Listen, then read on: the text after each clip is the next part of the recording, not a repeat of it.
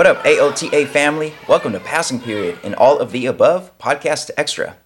My name is Manuel Rustin, your favorite teacher's favorite teacher, and as you know, we like to drop these passing period episodes in between our full episodes. Our full episodes are chock full of dope headlines and super dope guests, and our most recent full episode featured Dr. Charlie Kemp, and we explored equity issues around out of school and extracurricular educational programming. And that was a great episode. If you missed it, definitely uh, you want to go back and check that out. And our next full episode next week features uh, incredible educator that we've had on the show before, Lorena Germán of uh, Multicultural Classroom and Educolor and a bunch of things. And um, she is a super dope educator and advocate who lives in Florida. And we're going to have her back on the show for our 100th full episode to discuss all things around these attacks on education, particularly from the perspective of somebody who works and serves inside of the state of Florida, where so much of, of this current quote unquote culture war stuff is um, really being championed the loudest. So we're definitely looking forward to that conversation with her about what the experience is like as an educator working uh, within and um, amidst all that all that wildness. And you know, definitely tune in for that. It's going to be our 100th full episode. So next week on all video platforms and podcast streaming platforms and all that good stuff. Anyways, I'm here with Jeff. Jeff, passing period, these in between joints that you know just feature discussion of me between me and you talking about headlines and, and things that we might have missed in our most recent full episode. How are you doing this week for this passing period? Well, Manuel, this passing period, which happens to also be our 93rd passing period. So, for anybody out there okay. who's like, I swear these dudes got more than 100 episodes, yes, we do. We we actually have now 193, in fact. Um, but uh, you know, our full episodes are certainly a much more uh, robust production, you might say, in, in literally every sense of the word. a lot more work uh, goes into producing those all around, and so. Um, so these are, you know, what, what we do just to keep the conversation going um, in the meanwhile. And um, uh, I, I'm doing well, Manuel. I am um, still on sabbatical for the moment, but it's coming to a rapid, okay. rapid close, and I'm, I'm feeling the uh, I'm feeling the presence uh, of work coming uh, coming back my way. Yeah, that's the that's that feeling that teachers get every uh, summer vacation towards the end, where it's like I'm still technically on break, but yeah. I'm starting to have dreams and sometimes nightmares about the first day of school and you know me not having anything prepared and all that and that the yeah that that um anxiety starts to creep in a bit towards the end of summer so welcome back to that feeling jeff welcome back to that yeah, feeling yeah thank you i got i got a couple okay. weeks couple weeks to go and uh i'm gonna you know enjoy it but also i'm like dang it man I gotta got to get ready for real life again. Um, but funny yeah. that uh, that we should talk about that, Manuel, because as folks know, my real life of work um, primarily uh, centers around the Los Angeles Unified School District, which uh, has been in all of the education headlines this week because there was a massive uh, labor action, uh, a three day strike. Um, led initially by SEIU, the Service Employees International Union, which uh, which here represents the. I'm pretty sure it's the vast majority, but I guess technically I'm not 100% sure about that. So put put an asterisk next to that, but I'm pretty sure it's the vast majority of the classified staff members uh, 30,000 employees throughout the district. So I'm pretty sure there's not another bargaining unit other than UTLA that's bigger than that. But um, suffice it to say, it's a whole lot of people doing a whole lot of important work for the school system that is, frankly, often uh, just undervalued economically. And so this includes uh, custodians or plant managers, as they're called here, uh, cafeteria workers, you know, folks in uh, food service, T- uh, TAs, teacher aides, special ed assistants, bus drivers, uh, you know, the, all those sorts of positions, right? The, the many jobs that exist that actually help school function each and every day, apart from, you know, obviously the teachers who are teaching class and like administrators who are, you know, administering school. So they went on strike uh, because, and this is a, a crude oversimplification, but uh, effectively they've been working without a contract for quite a while. They have been demanding a significant raise because LA is a ridiculously expensive city city to live in, and they um, were not getting, you know, uh, in their eyes, good faith uh, bargaining from the district, and so this strike was essentially a you know a show of power to say, hey, like we, you know, we matter and you can't run schools without us, and like we can't afford to live here uh, and need a raise. And they are right on all of those fronts, uh, frankly. And I, I, don't even think that's like a particularly political thing to say. It's kind of just the truth. Uh, so, what also, of course, um, dramatically expanded the uh, newsworthiness and the um, the effect of this strike is that UTLA, uh, United Teachers Los Angeles, the teachers union here, went out on strike with SEIU in solidarity. And so you definitely can't run school. Like you can't even run school the way they tried to when, um, you know, when the teachers went on strike and it was people like me in an auditorium with like 75 elementary school kids. Right, right. Trying to, you know, provide some sort of education for them, um, you know, and obviously just crazy circumstances. But uh, you, you know, you can't do that with essentially all of the workers except the administrators at a school out, and uh, and so the district closed school uh, for those three days. You know, they did do things like provide meal service and stuff like that, but um, but uh, it was announced, uh, perhaps most importantly, uh, on Friday that uh, you know at the conclusion of of the strike, um, the union and the district reached an agreement um, and eh, you know, I I'm not uh, currently speaking to you know folks on the ground from SEIU to like hear what the word on the street is about this, since I'm kind of uh, you know on sabbatical at the moment, but. Um, it included some very important wins. Uh, so, roughly a 30% wage increase, a $1,000 bonus for all workers uh, who were with the district dating back to the 2020 21 start of the pandemic school year uh, or you know peak of the pandemic school year.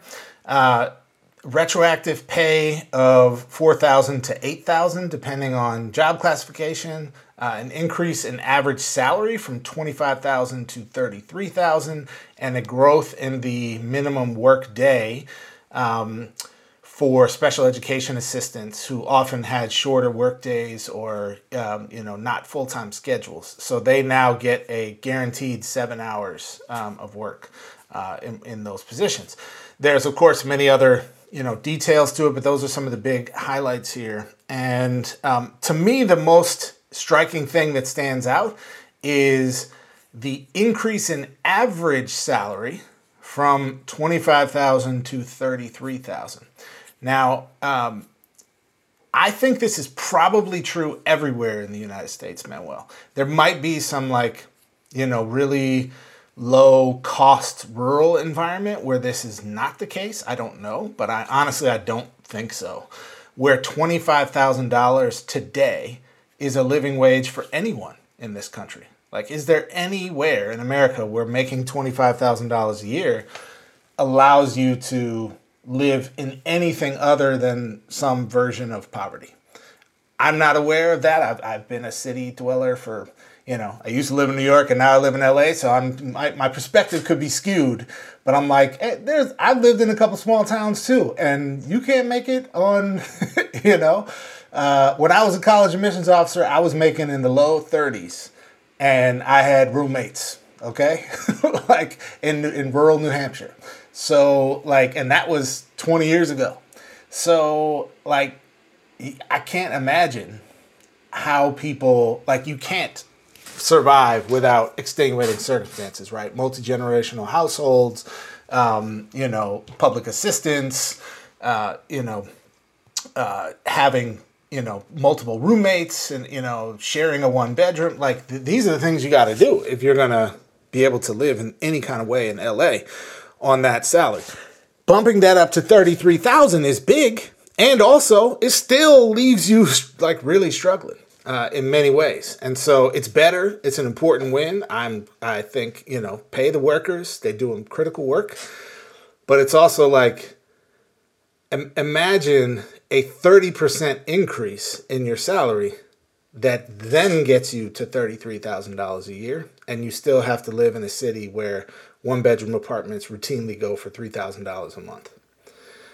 So yeah, it's really wild. And yeah, no, um, you're right. And the numbers are really stark and really wild. And, you know, I don't teach in Los Angeles Unified. So, you know, I'm in a separate district and we, um, we didn't have a strike this week, and, and I'm not on the on the ground talking to to um, SEIU employees in Los Angeles, but I do know a lot of folks, a lot of good teachers in LA Unified, and I met with some last night actually, and talking about um, what was going on and everything, and it's just just mind boggling when you see the numbers. You know, the LA Times did a profile on some of these uh, school employees and how much they earn. And one stood out to be um, who's a, a, food service worker who's been with the district for 16 years 16 years 48 uh, year old service worker uh, margarita gasca was her name.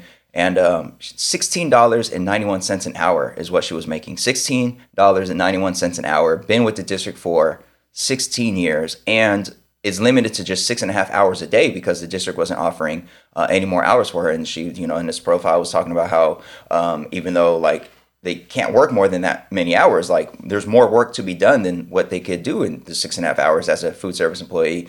Um, you know, she said something about like, you know, we don't have enough hours, so we got to hustle because we got to feed the kids. And it's just wild that like six and a half hours for $16.91 an hour in Los Angeles for a district you've been working with for 16 years is just it's just mind-boggling to me like i have students who work fast food jobs and like depending on which fast food job they have some of them are close to that or at that amount so it's just wild that any school employee would be limited to, to, to that amount of compensation in a city that's as expensive as Los Angeles is.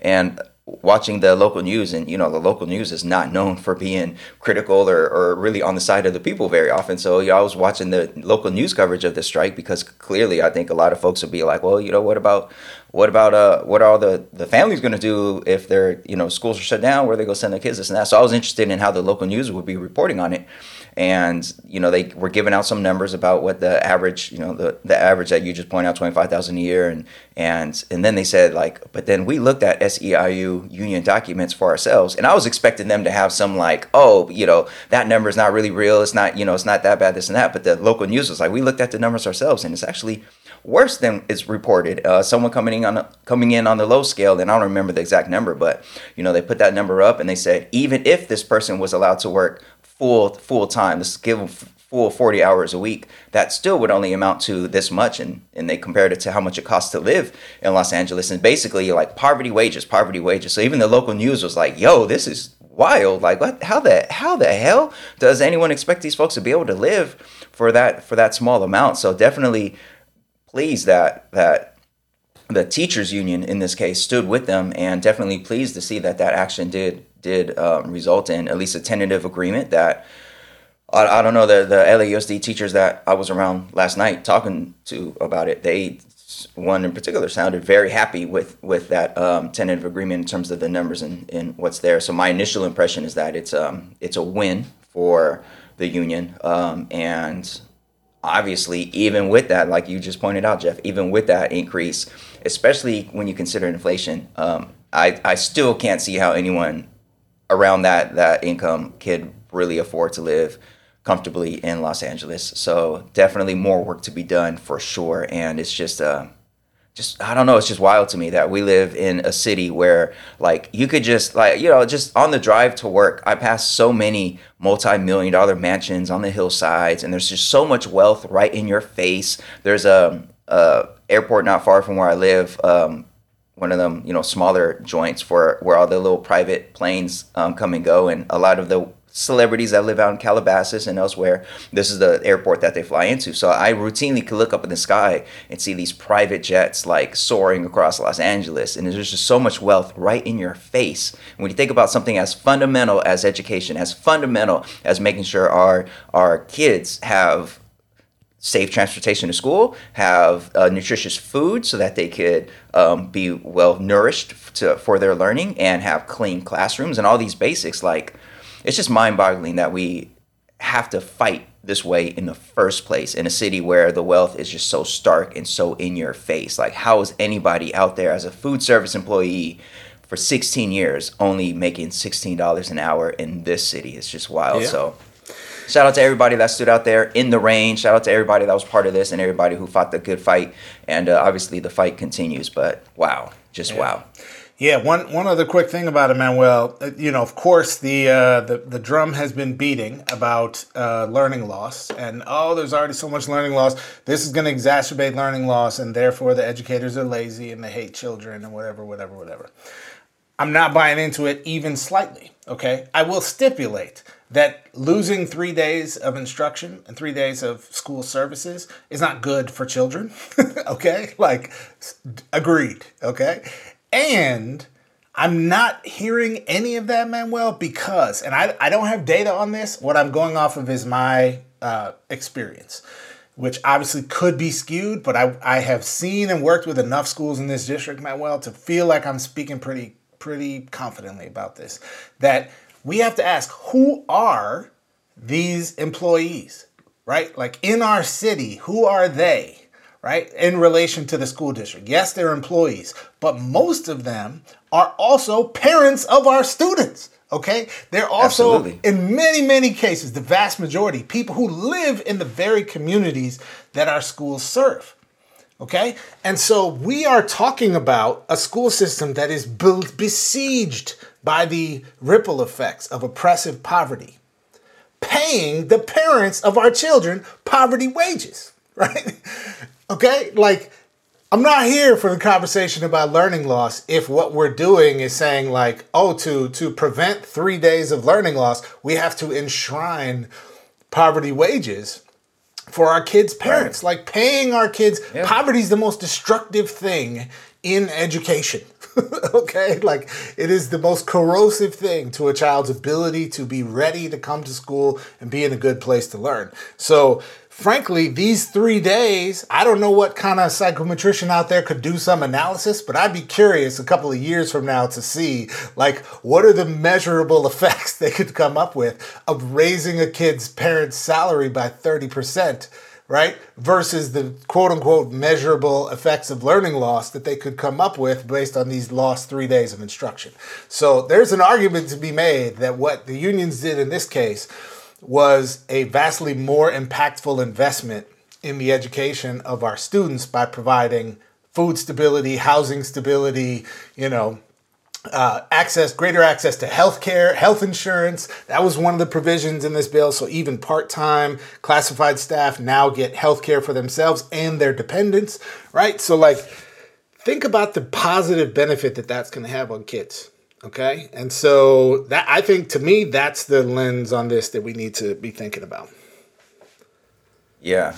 No, that's you are correct. You are correct. And so many so many of those critics who are out there, you know, talking about how dare they shut down the schools for 3 days, this that whatever whatever. Like I didn't hear them acknowledge the fact that these thousands and thousands of of folks who are out there on strike are parents of so many thousands and thousands and thousands of students in the school system. Um, absolutely, yeah, it's yeah, I don't know. Um, I'm I'm certainly certainly like I said before, very happy to see that the two unions got together. I think that's pretty rare. Um, I can't think of a time where I've seen a teachers union and a school employees union uh, get together at the same time to go on strike. So shout out to all the all the folks at uh, UTLA who who we're part of getting teachers out there uh, to show that solidarity. I mean, I think that's critically important.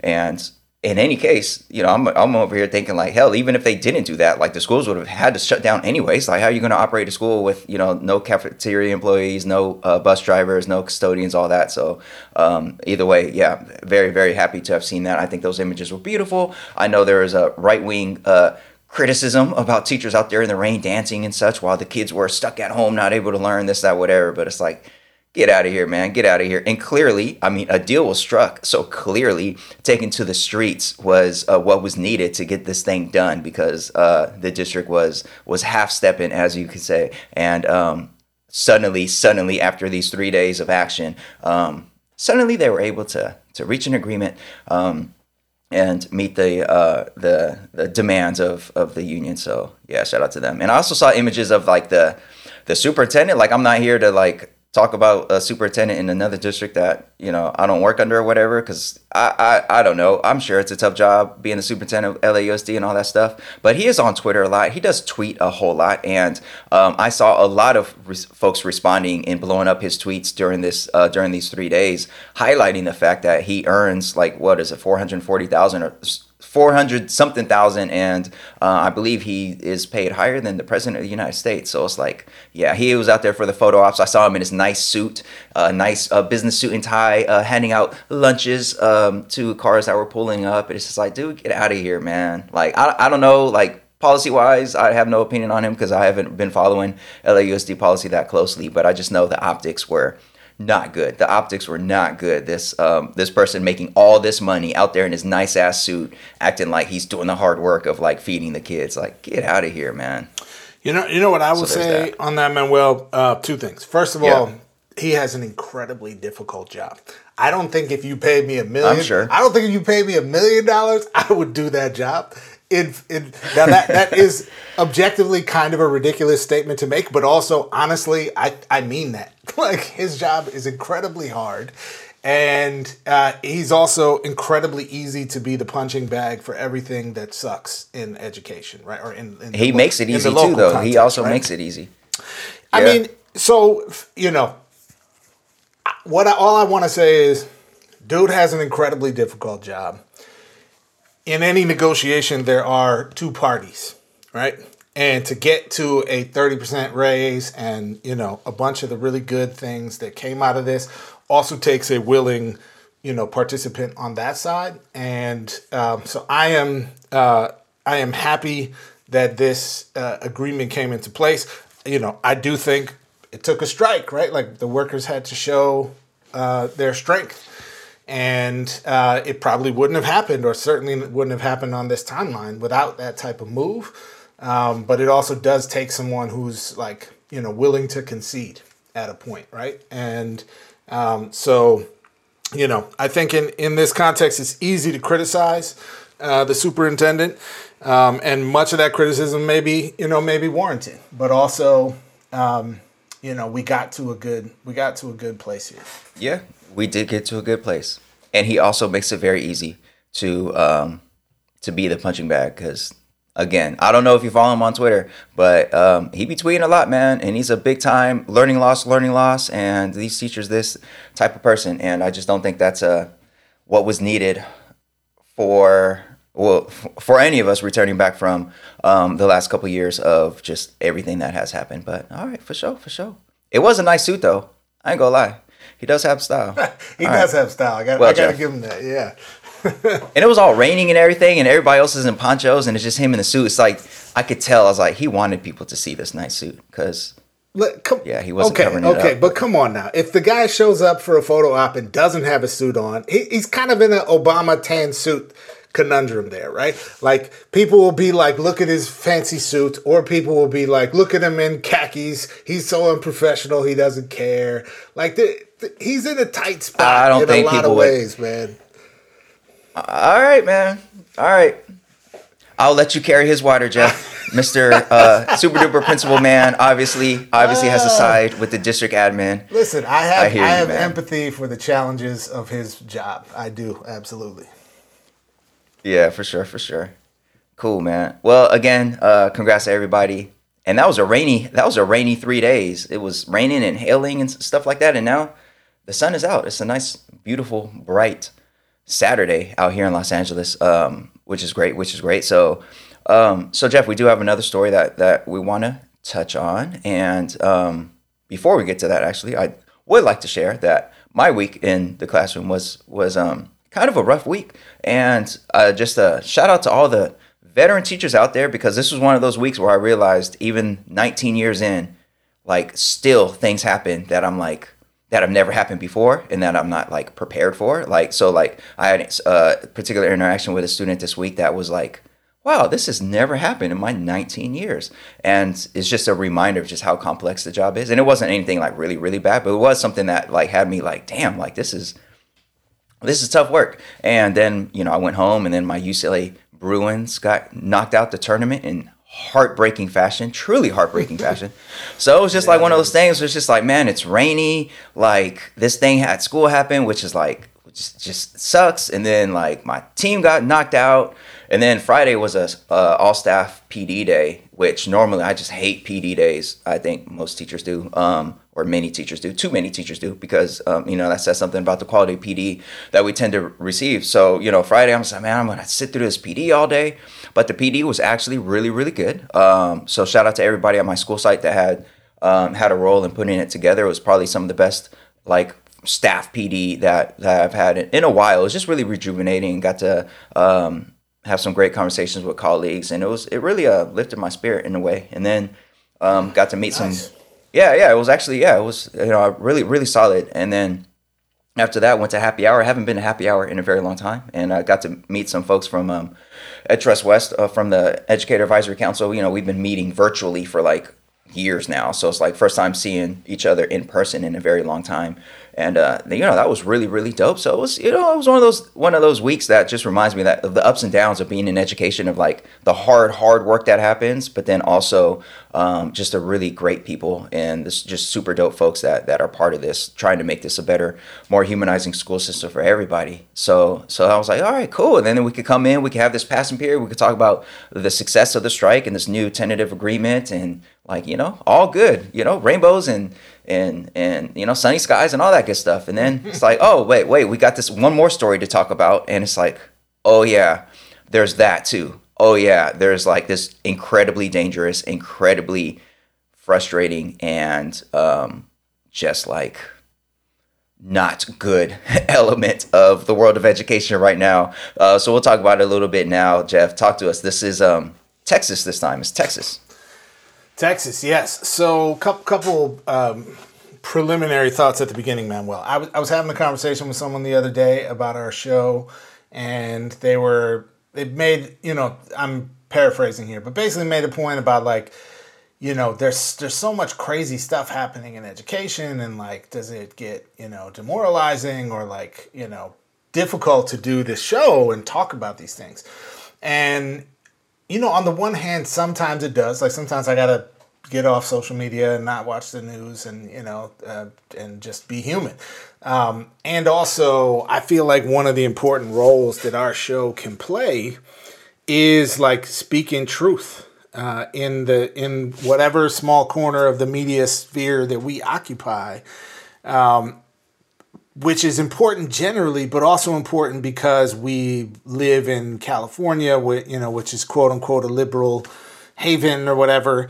Um, and, you know, we are not immediately affected by the crazy things happening in places like Florida, which we'll talk about with our guests uh, next week, folks. Mark your mark your calendars. That episode is going to be it's it's going to be amazing. Um, you know, uh, to speak to a Florida educator who's doing the good work about you know what's happening uh, to her and, and folks like her. Um, and you know, in today's case, Texas, but there's also you know around you know a dozen to two dozen states in the country where where there are similarly repressive things happening every day uh, with regard to schools. And um, I think it's important for us to continue to speak about these things and document these things uh, because it's like the injustice anywhere is a threat to justice everywhere concept, right? That like we would be remiss to sit in our relative privilege in this regard and and just be like, well, we got ethnic studies as a requirement coming out over here, you know.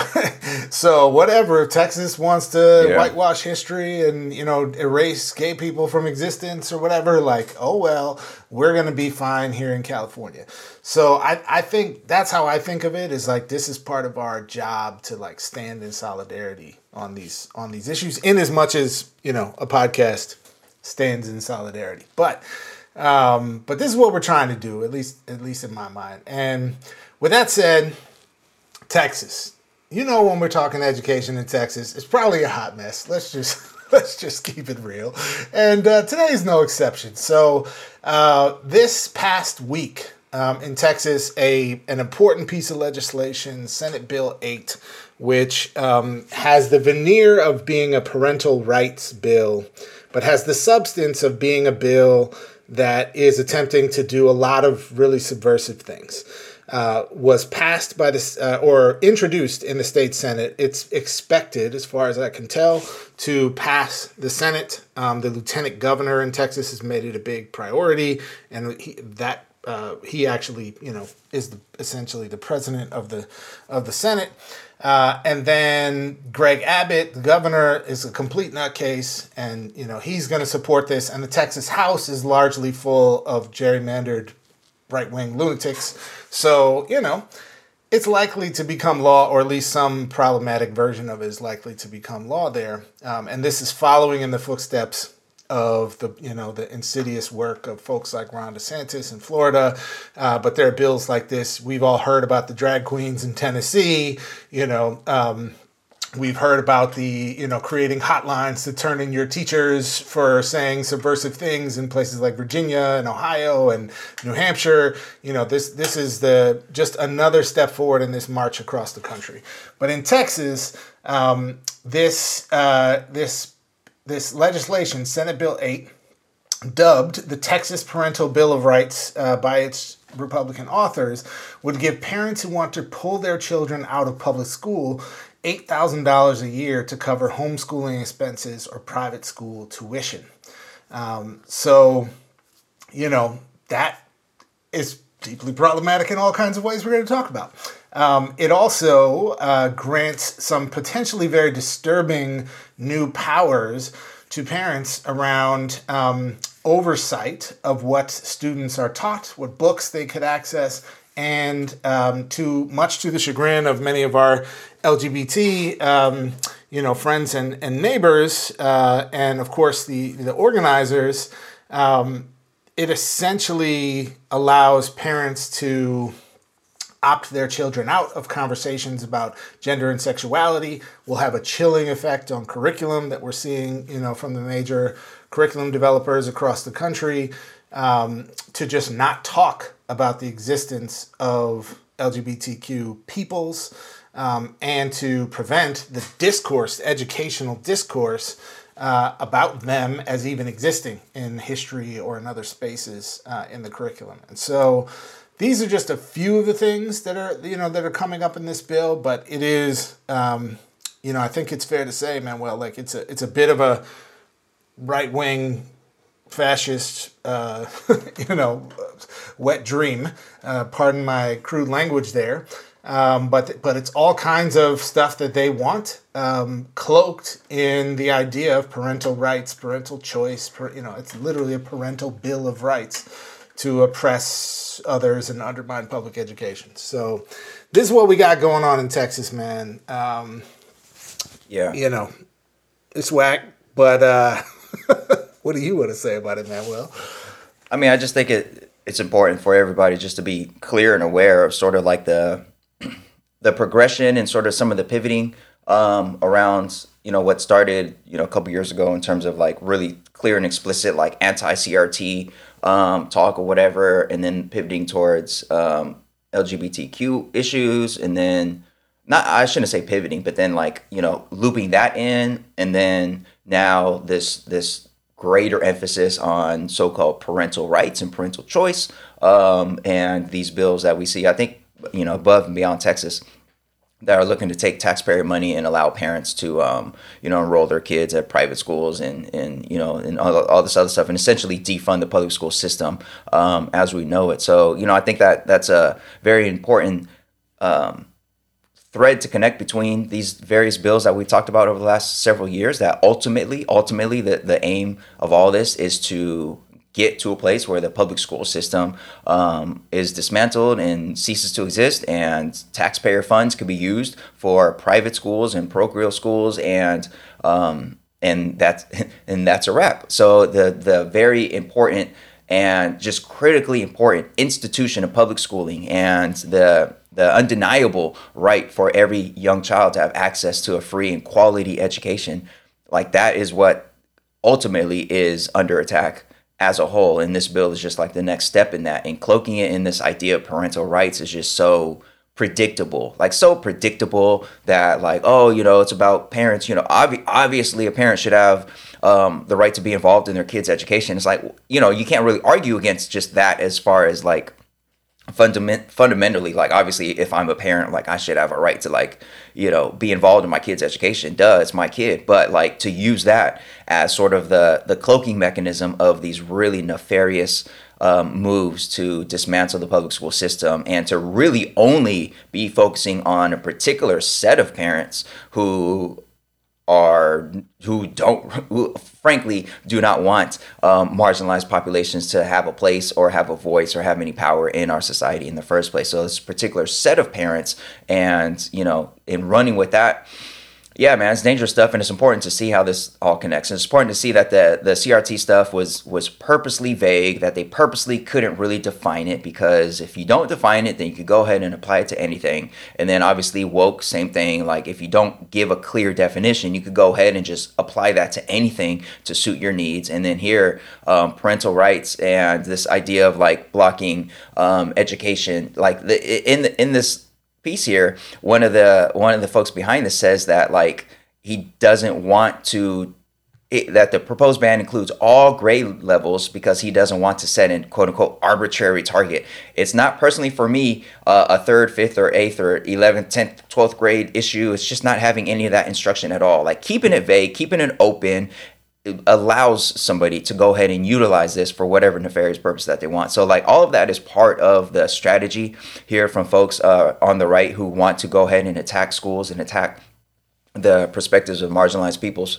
So it's like very important to see that in this parental rights and this school choice stuff. Like school choice is not it's not about a family having the the ability to choose which school they send their kids to. It's really about schools having the ability to choose which students they accept because obviously like a school of you know of 1000 um, they're not going to just take anybody because if they're a quote unquote high quality school whatever a school that is in high demand like they're going to pick and choose and take the cream of the crop the you know whatever private school they're not just going to take um, you know kids with IEPs they're not going to take kids with uh, whatever like they're just not going to do that. So um, you know this isn't really about parents choosing anything it's about taking taxpayer money to fund um, particular educational programming that is not not for everybody. That's certainly not for marginalized populations. And get away with it under the guise of like, oh, doing what parents want. And always when we're talking about parents' rights, not we, always when they you know lean on this concept of parents' rights. They're not talking about marginalized parents at all. Like they're just not. So I'm sure the the folks who authored this bill, they weren't like in like black neighborhoods in Texas talking to them about it and hearing from parents. Uh, certainly, the authors of all the bills that targeted um, what they construed as CRT, like they weren't hearing from from uh, parents of color. Like they weren't going into um, you know. Uh, whatever uh, neighborhood that's predominantly black and brown and asking those parents like oh do you think kids should learn about um, should learn about roberto clemente? Like didn't a roberto clemente book get banned? Like it's just like ridiculous. Like they're not talking about all parents. They're talking about white conservative parents particularly. And yeah it's just a mess man. And it's it's a vague mess on purpose. And that's one reason why this is all so dangerous. Yeah. I, I think you're spot on there manuel. And um, a a component of this bill that I think also has to be named is there's a bunch of provisions in it that, under again the guise of parental rights, are essentially setting districts up to be inundated and buried in uh, in like paperwork requests, right? So basically, this bill says like parents have a right to know everything and to submit requests to the board of trustees, which is like sort of like the school boards um, of the district, to receive all this information.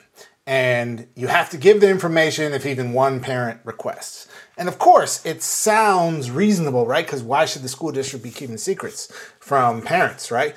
But what this is, is empowering the nuttiest of the right wing folks to be like, I don't want my child to learn about no Puerto Rican baseball player. I want to know everything that's being taught in fourth grade in all the schools in this district and having to produce massive amounts of paperwork for public review and scrutiny, defend all of that. Like, think of the time energy, legal fees, right? Wasted time at school board meetings that's going to come from this. And the chilling effect that that's going to have is we ain't talking about anything controversial. We're doing George Washington and, you know, like Eleanor Roosevelt and all the white people that everyone agrees we should talk about, and that's it, right? And nothing else. And so that's the, the goal here, right? Um, and it's very like, hey, man, they're clever, they're crafty, uh, you know, like in in their their you know political maneuvering here to do this sort of thing. But it, it is, as you said, very clearly not written for us, right? They're not trying to send eight thousand dollars a year per kid to some conservative Muslim high school, right? like some school Absolutely that's got not, women right. walking around in burqas or whatever, right? Like they they're not trying to do that. This is for conservative, white supremacist leaning Christian folks, right? Um, and this is for the sort of right wing political enterprise of whitewashing, you know, the, the curriculum, the content of curriculum in schools. So, um, also, Manuel, I want to point out they they talk about sort of transparency with regard to the mental health um, of students as well, um, which is really interesting and i think this is this is a core component of why many lgbtq organizations are you know are, are feeling uh, you know very upset about this uh, proposed legislation because it it's setting up things uh, which can be very very uh, harmful to lgbtq youth particularly i would say at the high school level or at the secondary level who are you know kind of coming into adolescence and and those kinds of identity conversations more, you know, more frequently. Um, but basically, it's saying like the district can't keep anything private from parents. So if I'm a 15, 16 year old and I'm confiding something to my counselor at school, right? Like there is no confidentiality around, you know, I think I might like whatever type of person that has the, you know, the same gender as I do or that sort of thing. Or I think I might be you know trans or non-binary or something right? And and trying to remove any concept of confidentiality for kids to speak about these you know sorts of things.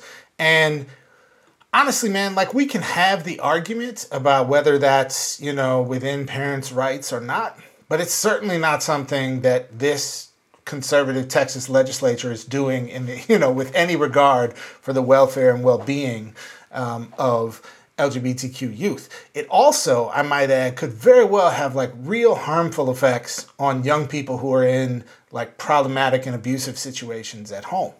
Um, because my understanding is they do have like other provisions in other Texas law that says like if you if you are afraid that the child might be in an abusive situation, then you then you can keep things confidential. But this is setting up a policy you know uh, confrontation here with a you know with a law that's going to get tons of media attention and say like well you can't keep anything private you know from the parents. So imagine a kid who's being abused you know at home and confides something about that you know at school and now those records have to be made public to the family and the family knows that the kid has you know told someone else about the abuse right? And what kind of violent or otherwise you know a treatment might come towards that child because of this sort of thing right? So it this problematic on a whole bunch of levels man and no regard as you said for the welfare of marginalized youth and communities.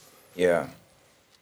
Yeah i mean it, it's it's never been safe to be trans. It's never been safe to be openly queer. Um, but it, it just feels like for a young person today and especially in, in some particular states or some particular regions like it's especially dangerous times, like especially especially troubling times. Like I, you know, just even just the discussion around all these bills and just all the the whole uh, media infrastructure around it and and cable news networks and social media and all that stuff. It's just like you know, not everybody out there can see all that and absorb all that and and responsibly respond to to whatever. Like you know I'm there's all kinds of all kinds of folks out there that that'll get whipped up into arms thinking that teachers are purposely doing this stuff or that like these schools are trying to harbor harbor kids who need to be saved from their from their gay parents. And like you know there's there's dangerous dangerous folks out there. We've seen it multiple times before. Um, vicious attacks on trans folks on queer folks from folks who just got you know whipped up into a frenzy not just but folks who were pushed over the edge into a frenzy based on all this rhetoric that's coming out from our leaders and it's just so so dangerous right now and i just feel for especially our young people especially our school our, our students who are trying to navigate this, who are seeing all this happening and knowing that they are the targets. You know, there's so few, just statistically, so few like openly trans students in the school system. And to know that all, like, so much is being done to target you, like, to target you is just, I can't imagine what it'd be like to be like a 13 year old and knowing that you know these laws and these discussions are happening. And i'm the only kid at my school who um, identifies as trans. And it's me it's me they're talking about. It's just that's so dangerous man. Even like walking home from school you know after school just thinking like so many folks are drawing me out me to be like some kind of enemy some kind of oh man, I just it's hard to articulate this, but I'm just I just feel so so so much for those kids and definitely everybody out there in the AOTA family who works with young people, regardless of how they identify or how you think they might identify. Like just a reminder, man, just like hold space for them and please make sure your your classroom, your school is safe and humanizing and loving towards all students because who knows who knows what they're they're dealing with as they sit back and see these attacks on on their humanity. It's just such such a catastrophe right now. The direction that um, all this rhetoric is taken, and again, it's never been safe, and it's never like it's not like these areas were ever like open and welcoming. But it's like it's just especially it just seems especially dangerous right now. Um, the way this is all trending. Yeah. So yeah, hundred percent, man. And last thing I'll say is just uh, getting back to the point we made at the at the beginning about you know why we talk about these things on on the show. And uh, this is not going to stay in texas in the same way it hasn't stayed in florida right? Uh, for those who don't know texas and florida are two of the big two of the major players in terms of what kind of curriculum gets built nationally in this country. There are effectively four states that overwhelmingly dominate the landscape of what curriculum gets built because it's cheaper for textbook companies to make a, a limited set of materials that they can then just like add a chapter on Mississippi history or whatever to it and, and it'll get adopted in their state. And those states are California, Texas, Florida, and New York, right? And so the largest, you know, states by population and the states that uh, you know that really govern the curriculum landscape in many ways.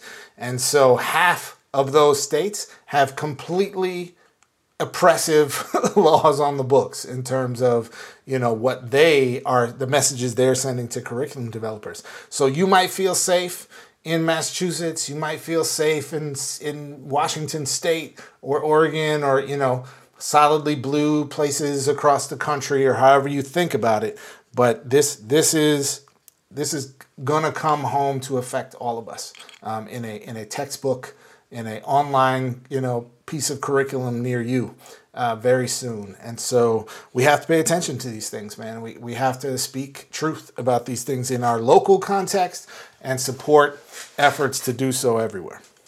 Yeah, absolutely, man. We're all connected in this. We are all connected in this, and definitely gonna um, chat next week with Lorena Herman about it because she has an educator in Florida. Um, definitely gonna get her perspective about how like folks outside of Florida um, should still care, should uh, still um, you know be paying attention because none of us are none of us are completely um, free and in the right. I mean, you know, we record this show here in Los Angeles, man, and I'm over here you know, thinking about scenes that I saw at a school board meeting in Temecula, which is not far from Los Angeles. We're talking like I don't know, depending on what part of Los Angeles you live in. Temecula is like maybe an hour, uh, an hour out, maybe less, and you know, wine country, and and um, you know, they had a board meeting this week, and that's one of the California districts that banned CRT, or at least the school board issued a ban on CRT, and they had some, you know, some meeting where a lot of folks showed up, and it was just ugly, ugly scenes, man. I saw a scene of um a grown man, a, a, grown white man in his 60s, it looked like maybe 50s, in the face of a little kid, a little black kid, like just shouting them down and just, you know, another uh, person had to step in and, and get, you know, eh, get in between them. It's just like ugly, ugly stuff. And that's right here, not just California, that's like really close to Los Angeles. So you know, so nobody is safe. This is not this is not some old like oh glad I'm not in Texas or oh those Florida folks sucks for them. Like nah man, we are all mm-hmm. together in this. And there's I don't think one one area one region in the United States where there aren't pockets um, at least pockets of, of hate. And in reality, those pockets are more. Um, they're more than just pockets, man. It's a little bit here, a little bit there, and it can feel overwhelming for sure. But there are more, I believe, there are more people on the side of justice, more people on the right side of, of these issues. There are more people who are about love and humanity and community than there are um, bigots and racists and hateful folks out there. So as long as we remember that we are not alone in this, not just us AOTA family, um, and not just educators generally, but just like as people in the society. Like there are more good folks, I believe, than there are um, these really loud, vicious, and wrong folks. So just gotta keep holding tight to each other and keep standing up for each other and keep remembering that we're all connected. Like everybody's humanity is connected. Like you may not be black or brown, you may not be queer, but like we're all connected. What happen? What happens to black folks is it hurts everybody. What happens to queer folks? It hurts. It impacts everybody. Like, anyways, all right, off my soapbox. Um, UCLA lost, so there's no no sports to watch. There's no nothing, Jeff. It's all it's all a wrap. So everybody just sit in silence until next week. Sit in silence until next week for another full episode of AOTA show. Anything else before we get out of here, Jeff? Well, contrary to your UCLA centric view of the world, I will say the Elite Eight is about to be dope this year on the men's side because there's no number one seeds left and uh, and honestly, even most of the number two seeds are gone. So it's it is, or half of the number two seeds are gone at least. So I I think it's fascinating, man. We got FAU in the mix. We got Kansas State in the mix. You know, we got Creighton in the mix. My bracket is busted. I had UCLA and Marquette in the championship which I feel like a couple of bounces of the ball in a different direction, and I could have been right. But uh, you know, it, it, happens every year. What? Who am I kidding? Um, but I'm excited for it, man. So yeah, I, I had the Bruins winning the whole thing, man. I had your Bruins winning the championship. So if I could still yeah, watch, you should be able to still watch. No, you're right. And you know, UCLA lost two starters, so it was like, you know, realistically, what what was UCLA going to be able to do without you know the Pac-12 player, the defensive player of the year, and the Pac-12 rookie player of the year both out injured? No, I hear you. I hear you. But I think everybody's brackets this year. Uh, I don't know if it's the transfer portal. I don't know if it's the fact that a lot of folks are finding other other routes to professional basketball that don't include going to college. Um, but yeah, I think this is. Uh, uh, the most unpredictable and messiest uh, college um, March Madness bracket, I think, in my memory, because you know you just you don't really know who's where anywhere. Right? Anyways, but yeah, you know, and UCLA women's uh, they're playing right now or about to play right now against. Um, South Carolina, so like South Carolina, I know they're they're beasts. Yeah, they're number one, so I don't know that. yeah, you gotta have faith, man. Yeah, Maybe nah, by the time we edit this and, and, post it out there, you never know. All right, I, I love y'all, Bruin ladies, man. Just do you know? I you hope, do it. I hope they prove me wrong, but I'm not gonna bet on that one. yeah. Uh, Dawn Staley's yeah. crew is no joke. Man, no joke no joke for sure. But you know, Bruin women, I believe in you. You could do this. Uh, this the, the, the game will be done by the time this thing posts. So I'll just I'll just leave it at that. All right, folks. That was passing period for this week. We'll be back next week with episode 100, featuring Lorena Herman to discuss how the politics and current situation in Florida impacts us all in this world where we are trying to build a more humanizing just education system for everybody. So you don't want to miss that. And definitely AOTAshow.com for all the previous episodes and ways to support us. I do want to say it's been a while since like we've reminded folks to like leave a review. So, you know, if you haven't left a review before, for our show, we would very, very much appreciate it if you did that. If you listen to us on Spotify, you could do a little five star thing. If you um, listen to us via Apple um, Podcasts, definitely like a, a, little written review, even if it's just one line, even if it's just like, oh, super dope show, we appreciate it. You know, we would love that. That would go a long way to helping us out, really. So definitely do that if you haven't yet. All right, folks. So Shout out to all of y'all. Remember, we love y'all. And now it's time for you to go ahead and get to class.